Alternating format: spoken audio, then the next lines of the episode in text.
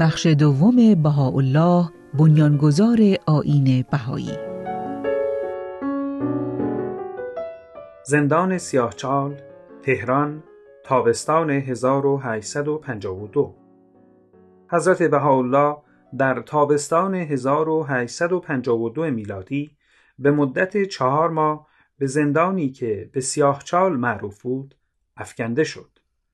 این زندان که قبلا از آن به عنوان آبنبار یک حمام استفاده می‌شد، دخمه سرد، مرتوب، مطلقا تاریک و بسیار متعفن بود که در زیر زمین قرار داشت و معمولا جایگاه خطرناکترین تبهکاران به شمار می رفت. در آنجا حدود 150 تن از زندانیان از جمله حضرت بهاءالله را به زنجیر کشیده بودند. پایان حضرت را در کند قرار داده و بر گردنش مهیب ترین زنجیرها را آویخته بودند. اثر زنجیر تا آخر عمر بر گردن حضرتش نمایان بود. در اینجا بود که حضرت بهاءالله چنان که خود بعدها بیان نمودند برای اول بار وحی الهی را دریافت نمود. ایشان سالها بعد درباره لحظاتی که در شرایطی سخت پی به بعثت و مأموریت الهی خیش بردند چنین می‌فرمایند. مضمون بیان به فارسی چنین است که در شبی از شبها در عالم رؤیا از جمیع جهات این کلمه اولیا اسقا شد. ما تو را نصرت خواهیم نمود به وسیله خودت و به واسطه قلمت.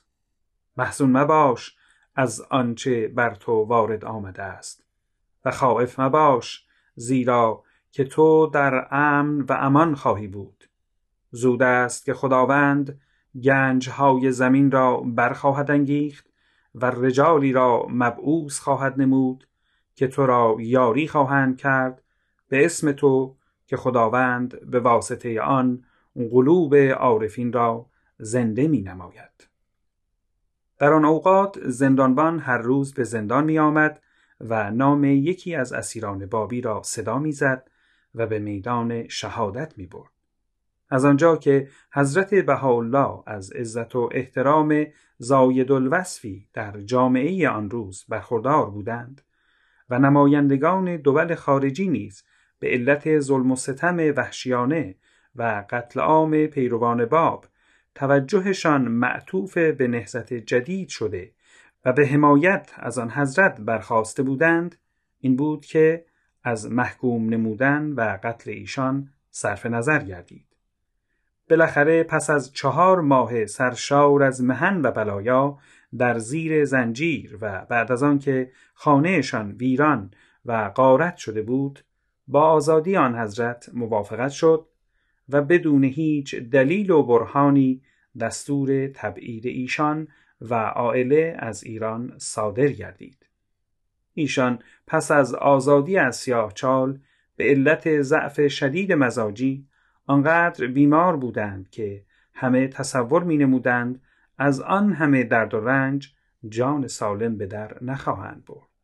به هر حال به ایشان مهلت داده شد تا ظرف مدت یک ماه ایران را ترک گویند.